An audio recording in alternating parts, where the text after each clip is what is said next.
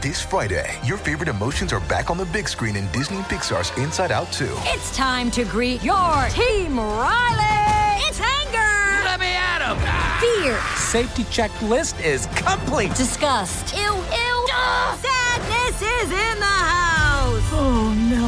Hello, I'm anxiety. I'm one of Riley's new emotions. Disney and Pixar's Inside Out 2. There's a part two. We're going! Rated PG. Parental guidance suggested. Only in theaters Friday. Get tickets now. Are you ready for some high adventure coming up next on the Mutual Audio Network?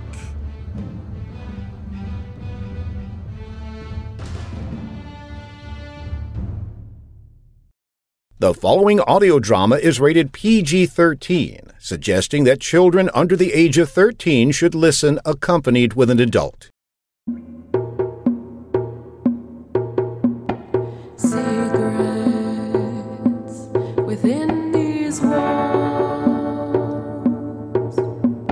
Another case goes unsolved.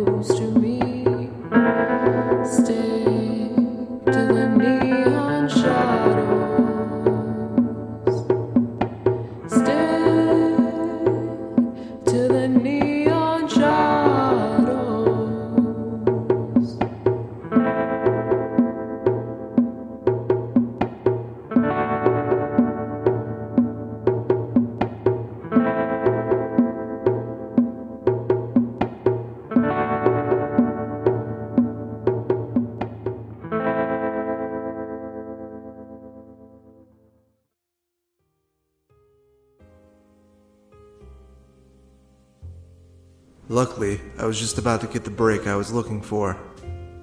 Glad I went hunting for Sam that night. And I'm glad I stopped those assholes from doing whatever they were gonna do. It was like fate.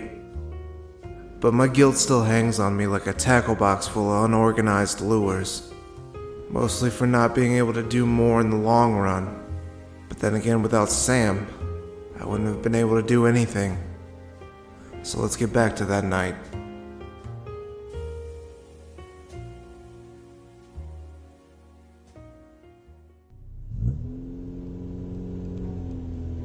Okay, Sam. I need to ask you a few questions. A guy turned up dead. What's that got to do with me, Frank? You know I don't. No, no, no, kid. I I know. I know you wouldn't do anything like that. I'm just wondering if you heard anything weird on the streets lately. See, the thing is, the dead fella didn't have a drop of blood in his body. I don't know who or what could have done that. He didn't have any enemies, and nobody knows who could have hurt him. Not a soul was out to get him, and I've called around to everybody I know. There's no connection linking him to anybody with even a little shade in their past. My first thought was it might have been the husband of the woman he was sleeping with, but that dolt has no clue what's going on in his own house, so this had to be somewhat random, unless I'm missing something. I availed my abode to Sam, motioning to come in and make himself at home. The police have no idea either? Jeez, they're your tax dollars at work. Wait a minute, there was something about blood. Yeah, yeah. Some guy was telling my friend Jimmy about how a man came to him when he was walking home late last week. He said it felt like someone was following him for a few blocks. He walked towards the police station on 49th. Since it was on his way home anyways, he figured it would be safer. But before he got anywhere near the station, the guy attacked. The guy said he wanted to save him and he could keep him safe if he just had his blood. Poor guy also said he came at him with some weird claw thing. They were long, thin metal claws. He even got marks on his chest. I think Mark was his name. Holy shit, kid. You might have just flipped this whole thing around. I couldn't believe it. There was finally something to make more sense out of all this. Don't get me wrong, it was still crazy as all hell. But now I had somewhere to start. I had to visit the man who was attacked to see if there was anything else that he knew. Must be some identifiable feature that he remembered. And if not for me, at least for Joe. So he could close in on this and get a psycho off the streets. Hey Sam, Help yourself to the food in the fridge and the whiskey on the shelf, too. You've earned it. Dusty, Hey, Frank. I'm gonna swing by. We caught a break. About the case? About that dead guy? I'll explain on the way. Be there soon. Hey, Sam, stay here for a couple days. It's safer that way. You sure, Frank? I don't want to put you out. By the way, Mark hangs around with Jimmy at the bar downtown, the Red Herring. If you're looking for him or somebody he knows, they might be there. I nodded. I've got no problem helping out someone in need, especially someone so thankful. The look on Sam's face said it all. I just had to get out of there before his misty eyes moistened his freckled cheeks. Something so moving might be contagious. Can't imagine living on the streets. I don't consider myself a soft man, but I need a bed or at least a couch to lay my head on at night. I didn't think I would really need it, but I stuck my hand into the third drawer on the left of my desk, pulled out my revolver, speckled with kisses of patina and a slightly warped wooden handle, somehow making the grip even more form fitting to my hand. She looked old. She always shot true. And she would again.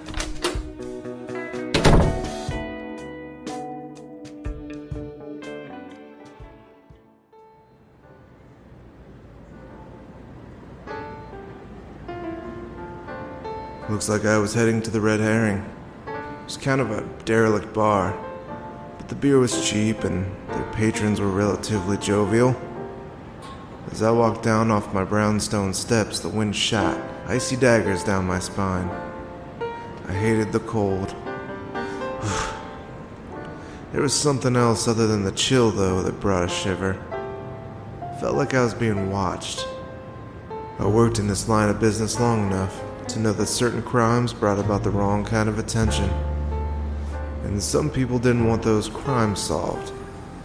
I put my hands on the bend of my revolver's grip as a figure stirred in the shadow across the street, highlighted only by the neon glow of a motel sign down the road. It was the woman who was on my mind, here in the flesh, like I willed her into existence. Whoa there, stud. Haven't you heard those things are dangerous?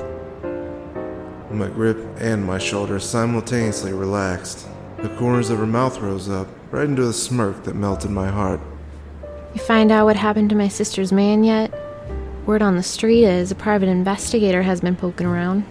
He even roughed up a couple of thugs. I don't know how the hell she knew about that already.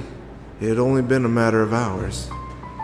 But I have a feeling she was doing some poking around of her own. I'm actually about to check on something that may be my first solid lead. That's great to hear, because I've come up empty. And Sis is real messed up. She thinks it's all her fault. Pretty sure whatever happened was random. He was just at the wrong place at the wrong time. She seemed somewhat relieved for her sister. She gave a look like she wanted to tag along, but at the same time she knew that she couldn't.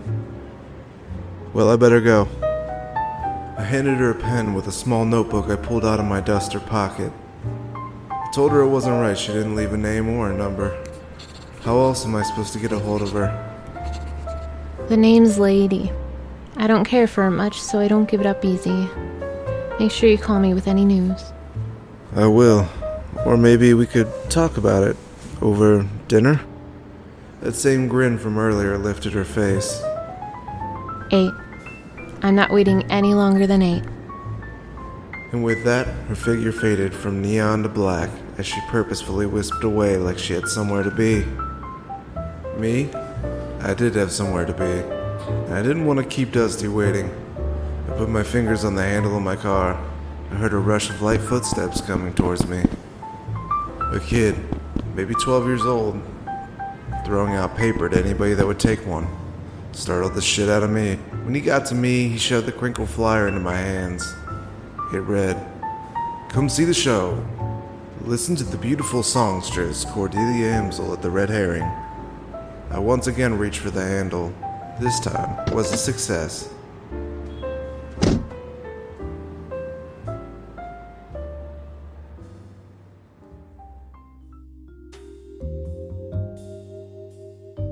I grew up on the streets.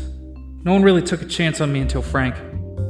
He cleaned me up, and trust me when I say that I was dirty in a lot of ways. On the path I was walking, I might have been on the other one of Frank's investigations, maybe even at the end of his pistol. Who knows? I'm glad I don't have to worry about that anymore. I I won't go back that life. Hop in, kid. I picked up Dusty and sped to the Red Herring. I caught Dusty up on our lead as we approached the venue. On the outside, the herring was a dingy wall brick. The inside, a little dated but well maintained. The stage was the crown jewel here, looking the most modern and clean aspect of the place.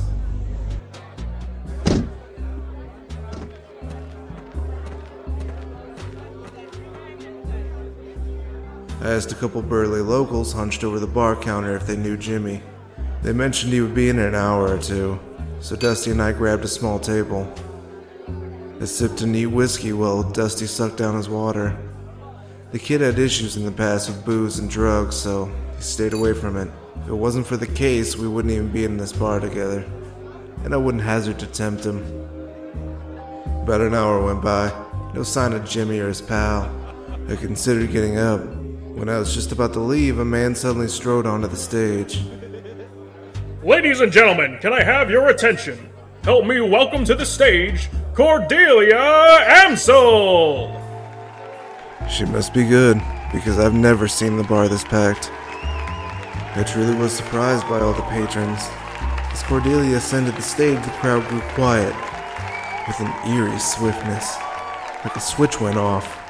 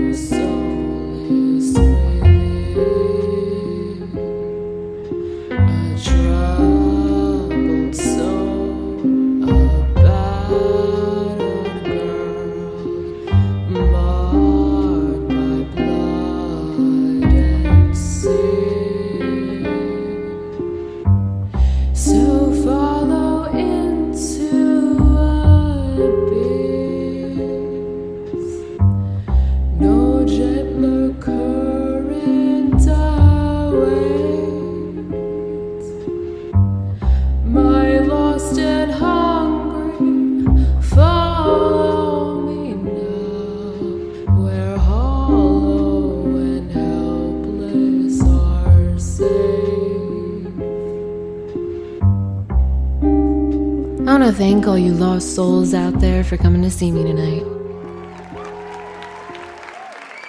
I'll be here all week, and then I'm hitting the road.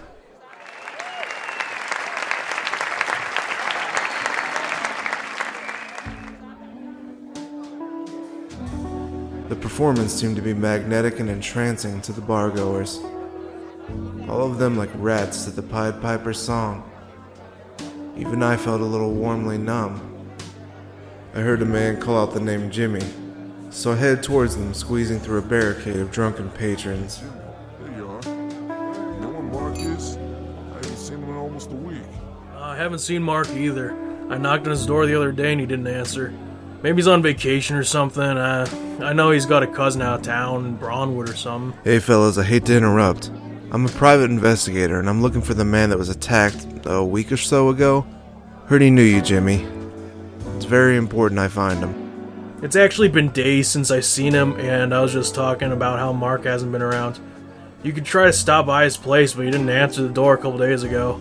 Uh, here's his address. Thanks, Jimmy. You're an alright guy. I rushed out of there, grabbing Dusty on the way out the door. I was more than a little concerned that no one's seen him since that night.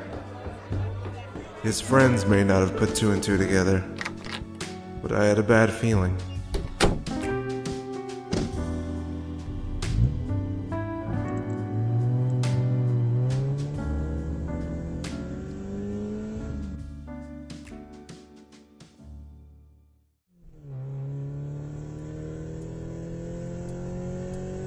I didn't stop for nothing and made like a bat out of hell for Mark's place.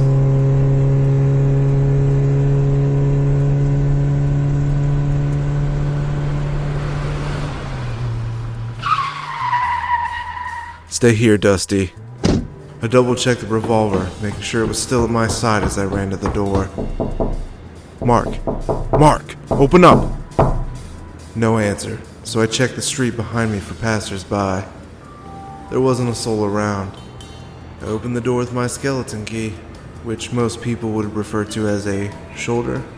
I crashed through the doorway, fumbling almost off my feet.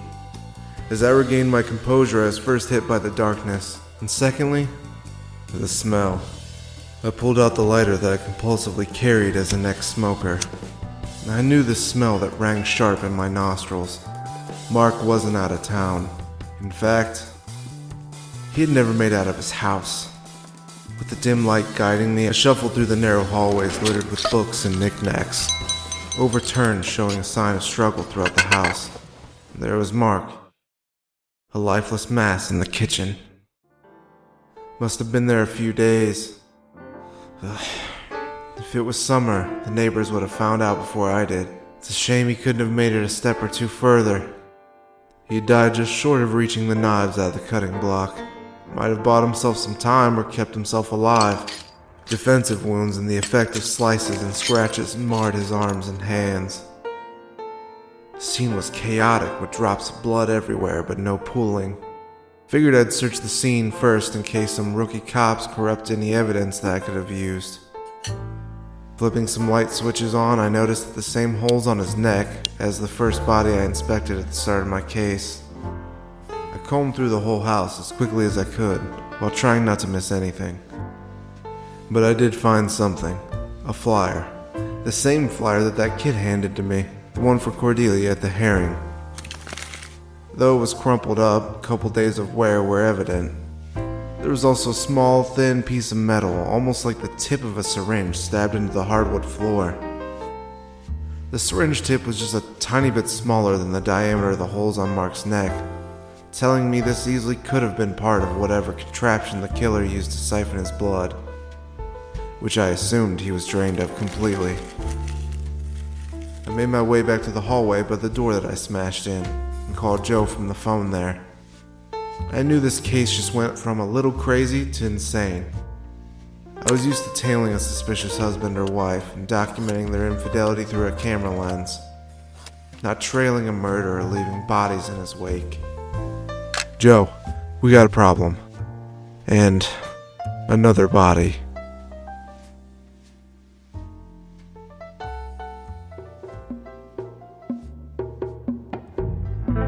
Well, thanks for stopping by, stranger. Hope you enjoyed yourself. If you're looking for more Neon Shadows, you can visit the Neon Shadows Speakeasy on Facebook or Neon Shadows Pod on Twitter and Instagram. Or look us up as Neon Shadows on YouTube, Spotify, and wherever you listen to podcasts. See you next time, stranger, and remember, keep to the neon shadows. Neon Shadows is written by Ian Knowles and voiced by Dan Faulkner, Amber Tubman, Sean Goodrich, Marcellus Clay, Tyler Brown, Logan Lankowski, and Ian Knowles. Copyright 2020, reuse or reproduction of our content is strictly prohibited.